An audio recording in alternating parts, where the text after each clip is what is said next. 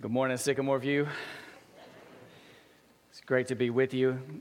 It's one of my favorite Sundays of the year, a chance to honor and give uh, to some wonderful efforts and organizations. I have a, a blessing of being able to partner uh, in just with my own life with all six of these efforts, two of them born right here out of our church.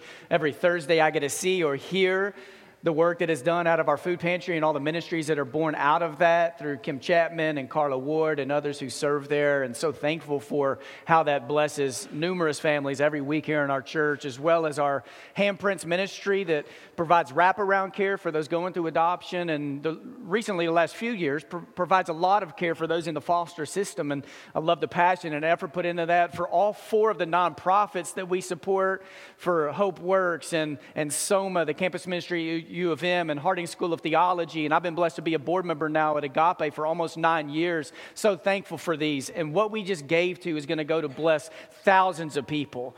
And I'm thankful for that. I just want to ask for those who are employed by one of these four nonprofits or on the board of the, one of them, will you just raise your hand where you are just to acknowledge you and celebrate you today? Yeah, we thank God for you. Thank you. So it's a Sunday after Easter, and it's a Sunday I try to keep with whatever sermon series I was just doing. So I don't start a new series the Sunday after because a lot of times we can celebrate the resurrected Jesus and then like forget how to live out the story of the resurrected Jesus. So if you want to be opening your Bibles to Mark chapter 16, that's where we're going to be today. If you're like me, there have been times in my life, and there have been times in your life when you have lost your way. And uh, I'm not even talking about like, um, like the heaven and hell being lost. I'm just talking about losing your way, as in events have happened in life where you know how you walk into the future with God is not going to be like how you've walked in the past with God. Not necessarily because God has changed, but because circumstances and relationships in your life have changed. So you've been through either a job transition or a life transition or divorce or bankruptcy, or there's been a death in your family. There's been a deep form of grief, and how you walk into the future is not going to be like what it was like in the past. And you can be confused. Sometimes it's hard to discern the direction of God, the purpose of God for your life.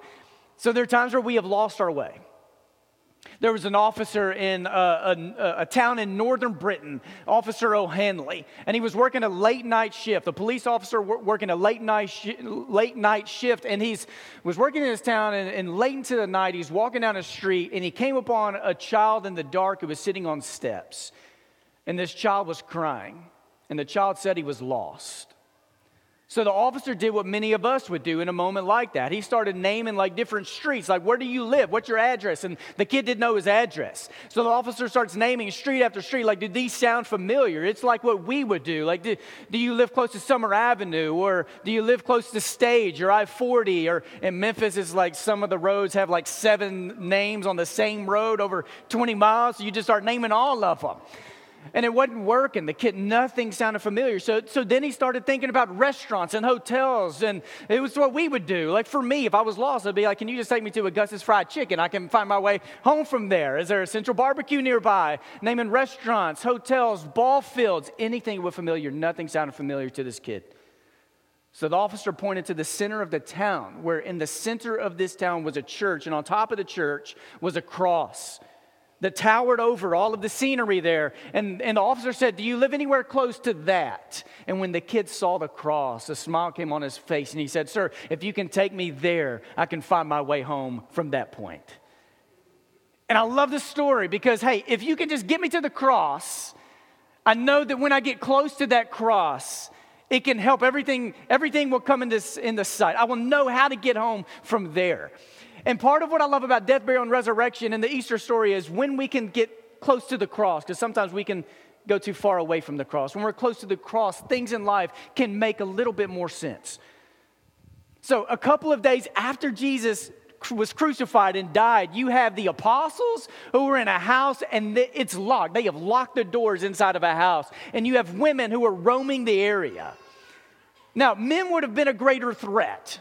Women weren't as much as a threat, but you do sense that these men are in a room, they're locked and they're afraid. The women are roaming the area, and the women are, they're, they're curious. The women, and if you read the Gospel of John, what it says is where Jesus was buried was close to where he died. So I wonder what it was like just even on the ground where blood had been spilt from cross to the burial and the tomb.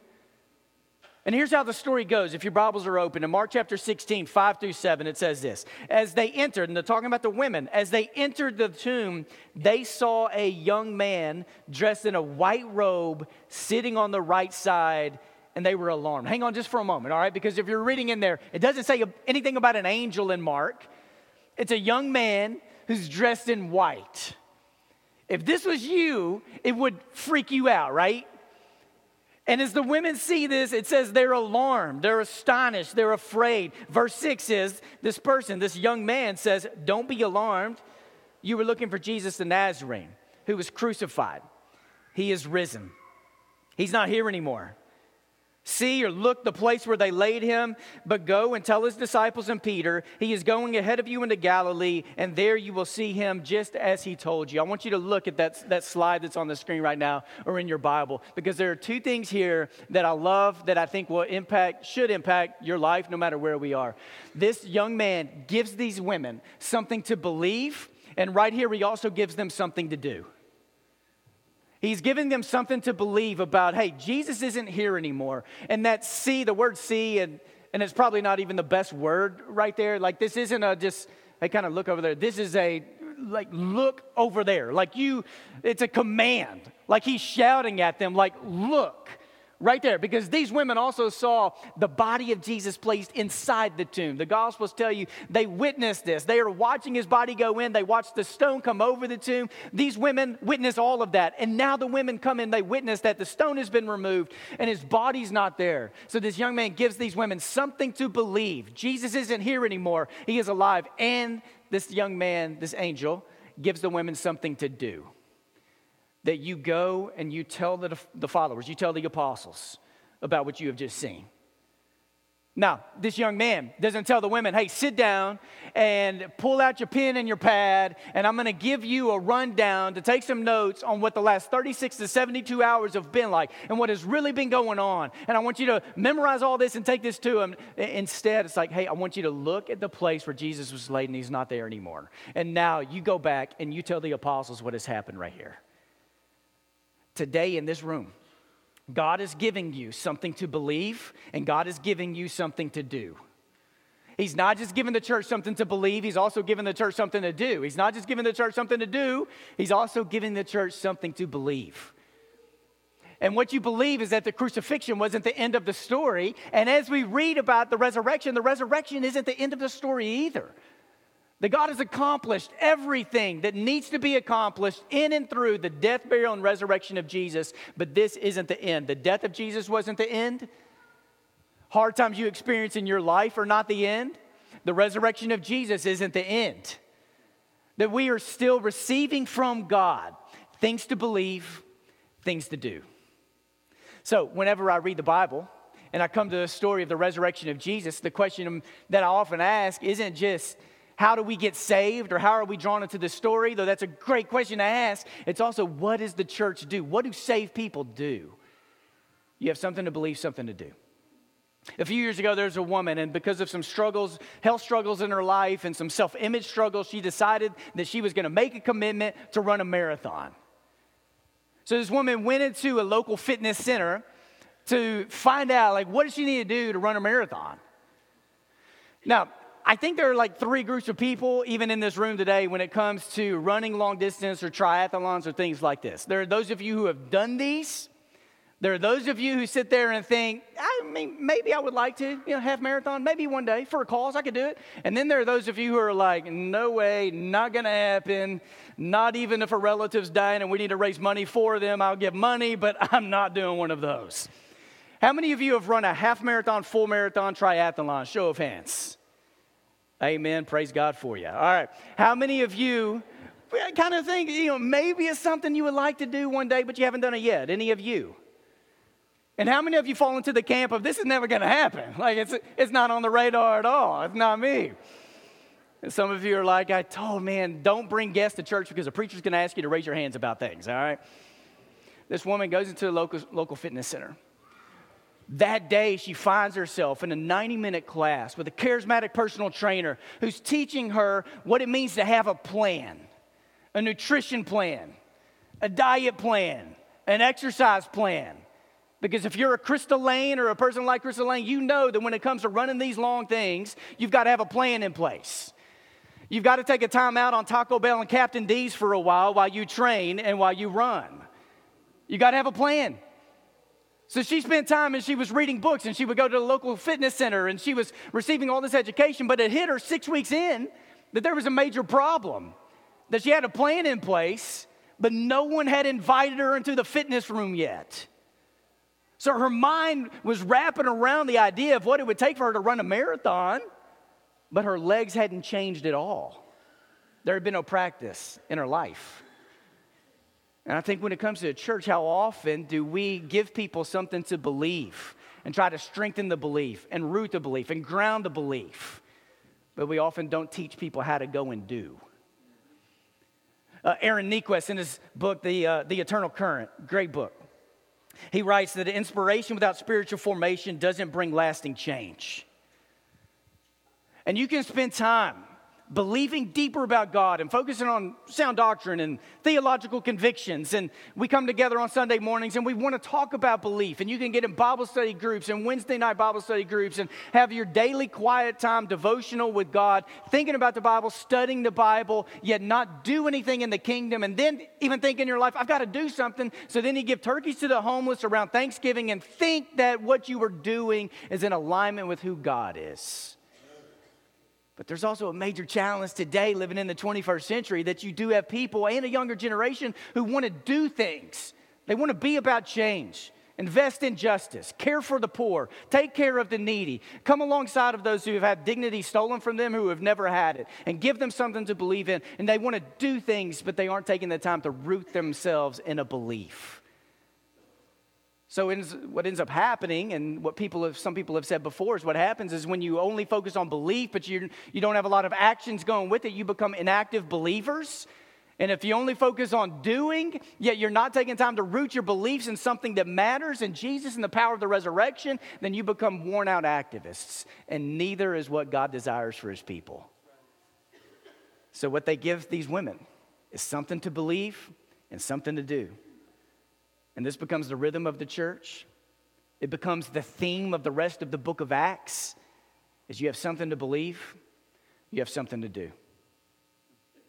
In Mark 16, verse 8, what you read is this that trembling and bewildered, the women went out and they fled from the tomb.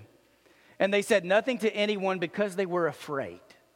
Now, I don't think the fear is here is that they remain silent forever because if you read the gospel accounts, what happens is these women go and they start telling people. I think here it's an amazement and they are in awe of what God has done. Now, here's where I need you to stay with me just for a moment because Mark actually has two endings there's a short ending and there's the long ending. And if you're here today and you want certainty and you're like, Dadgummit, tell me, what is the correct ending? I don't really know, and you may never find out. But I don't want to mess you up today. I don't want to, this to be too confusing. I don't want this to be a doctrinal like hang up for you. I want to bless you today. In 16, verse 8, this, what I just read, is the short ending of the Gospel of Mark. And most people believe this is the correct ending. This was the ending. When Mark sat down and Mark wrote his Gospel, this was the ending. Now, let me show you word for word in the Greek if you were to translate this word for word, here's what it would say. And having gone out, they fled from the tomb, had seized for them trembling in amazement, and to none nothing they spoke. They were afraid for.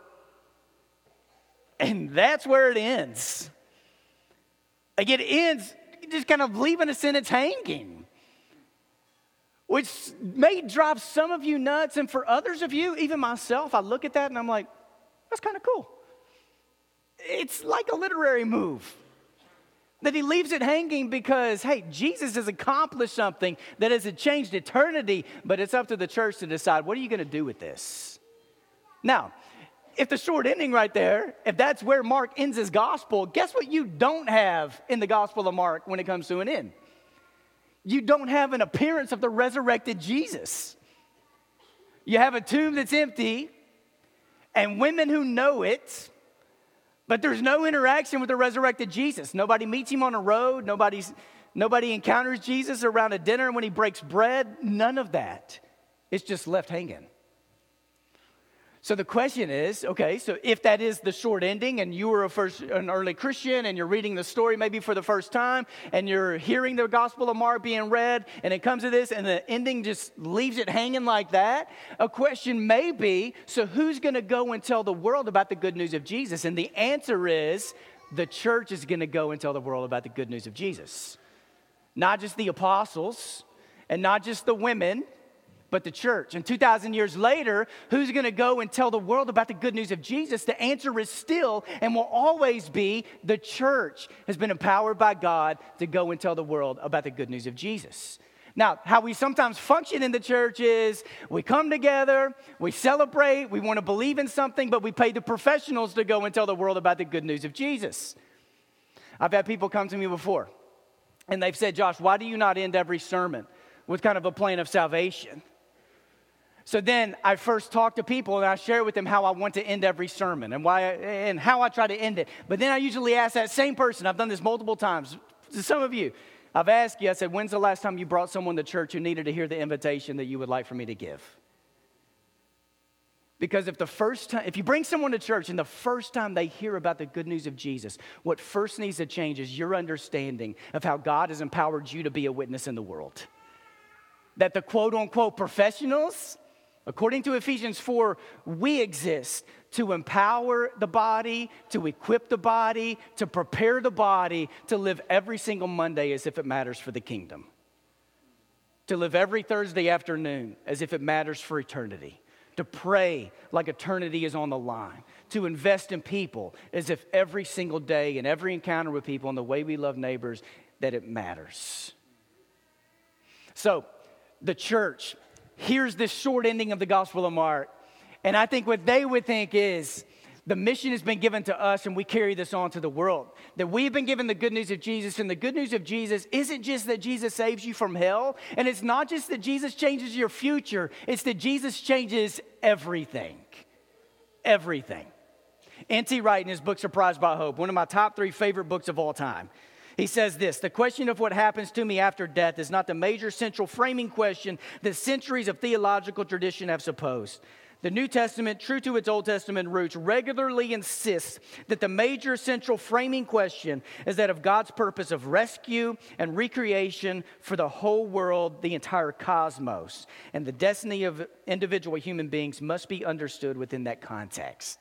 And what I love about that is this that it can be easy in the church for us to make going to heaven and salvation like the priority and the number one, and then discipleship and service and compassion and justice and evangelism secondary.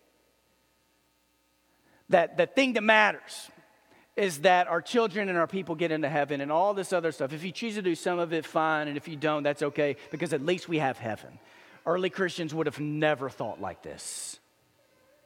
That they knew that they were invited into a story to surrender everything they had to God and to try to come together as a body to flesh out what this means for every part of life. So, I like the short ending of Mark. But there's also a long ending of Mark. And let me try to share with you why this probably happened. Because back then, they lived in a time where you didn't have a computer or a laptop or you could type up a story. It probably took Mark days to write the 16 chapters of what we know as the Gospel of Mark. And there's not a way to scan this, to send it to some other place, or to email it somewhere else. You had one copy of it. So he sends one copy to a region, to an area where I'm sure it was being passed around to some churches. But then what would happen is scribes would say, hey, you know what? This is the gospel and God has inspired this and we need other people to read it. So then they would take whatever that document was and subscribe it, let's just call it another sheet of paper, and they would sub- transcribe it word for word onto another sheet of paper or document so we could go to bless other churches in other regions. So you have scribes who are doing this. And there's a chance they got to the end of the Gospel of Mark in chapter 16, verse 8. And then they're thinking, man, we're writing because we need other people over here to hear what this has to say. But man, Mark really leaves this hanging. It's like the credits are rolling and then the credits need to go off and we need to put a better ending on here, right? So they come up with an ending. That they're not just like grabbing something, these are convictions. These are things that were written in other gospels. And they're like, let's piece together and let's throw another few of these stories on to make a different ending. So, the ending that the long ending has, it begins, and there's kind of a rhythm to it. Look at this in verse 9 through 11. When Jesus rose early on the first day of the week, he appeared first to Mary Magdalene, out of whom he had driven seven demons. And she went and told those who had been on uh, who had been with him, who were mourning and weeping. And when they heard that Jesus was alive and that she had seen him, they did not believe it. Think about that. She comes in and she's not like, hey, I think something may have happened. She comes in and she's like, I've seen the tomb. He's not there. He's alive. And their response is, mm, you're kind of out of your mind. Like, we don't believe you. So then the, the next story, which is probably the story of the walk to Emmaus that we have in the Gospel of Luke, in verse 12 is afterward, Jesus appeared in a different form to two of them while they were walking in the country.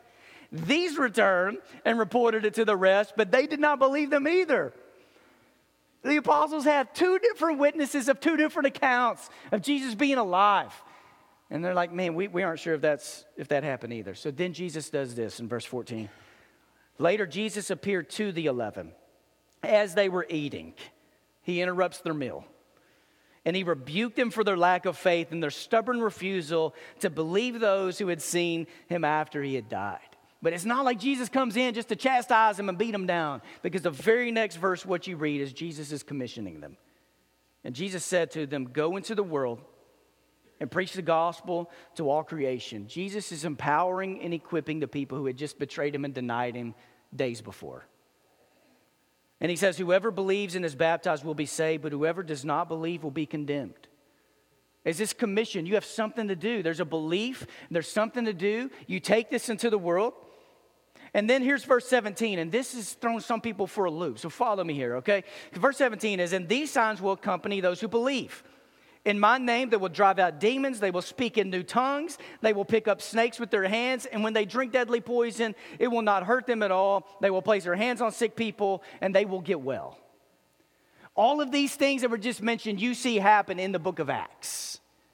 People are bitten by snakes and they live, they drink poison, they live. They're speaking in tongues, different languages. There are things happening. There's tangible demonstrations of the power of God. Now, it doesn't seem like the early church got hung up on these two verses. Because for them, the focus wasn't on the signs, the focus was on Jesus and trusting the gospel and the good news to people. The mission of Jesus was the goal.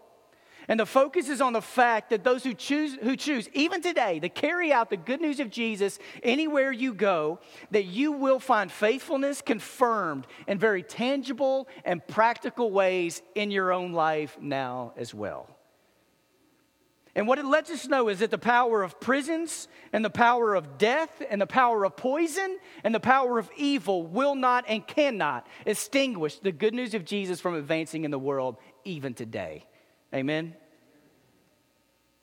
So in verse 19 and 20 of the long ending, it ends like this After the Lord Jesus had spoken to them, he was taken up into heaven and he sat at the right hand of God. And then the disciples went out and they preached everywhere, and the Lord worked with them and confirmed his word by the signs that accompanied it. So notice that Jesus doesn't ascend into the heavens and say, Hey, I'm going to leave you the Bible to study. As great as the Bible has been. What Jesus does is he ascends into the heavens, and then the last verse is, He worked with them. So he didn't ascend as an escape plan he ascended and continued to work with the church. So sometimes we think about the image of a baton being handed off, which is if I'm ever at a track and field race or I'm watching the Olympics, I love these events. I love the, the sprint relay. I love uh, swim races where it's the relay and they're swimming down and back and then they're tagging the wall and someone else is jumping in. I love these kind of races. But the idea here is not that Jesus is handing off a baton and having the church run the race. It's that Jesus is handing off something and then Jesus is still running right there alongside of us. It's not that we are trying to cheer on God to go out into the world and save people. It's that God is empowering and cheering on the church to go out and live out the mission of Jesus everywhere we go. Everywhere we go. Which N.T. Wright says this in Surprised by Hope What you do in the present by painting, preaching, singing, sewing, praying, teaching, building hospitals, digging wells, campaigning for justice, writing poems, caring for the needy, loving your neighbor as yourself will last into God's future. That these activities are not simply ways of making the present life a little less beastly, a little more bearable until the day when we leave it behind altogether. Instead, they are part of what we call building for God's kingdom. So, Mercedes Benz, a while back, some of you may remember this commercial. They had filed a, they came up with this state of the art safety feature for vehicles. State of the art safety feature that would save lives. And they refused to put a patent on it. Meaning that any other dealership or ownership could create the same device and Mercedes Benz could not sue them. They refused to put a patent on it. Now, it was a move on their part of saying, hey, we have a device and we want other people to have it. And I'm sure on their part, they're thinking, this will let other people know how much they can trust us. But in one commercial, what the spokesman for Mercedes Benz said is that because some things in life are too important not to share, which should be the mission of the church every day of our lives, what we have been given it's too important not to share. So I'm going to ask this morning for our elders and prayer leaders to go to the places where you are. And I want to ask you to take seriously what it means for you to go home and carry on this mission, what you've heard me talk about today. What does this look like in your lives? How does it change how you engage your tomorrow? Whether it's in your family, your workplace, as we go about our day, that we're extending compassion, loving the unlovable praying bold prayers to see what God will do. If there's a prayer we can pray for you or with you, you see people surrounding this room who are to pray over you, to bless you, and whatever it is we can, uh, however we can, whatever we can be for you. Let's stand together. Let's sing a song.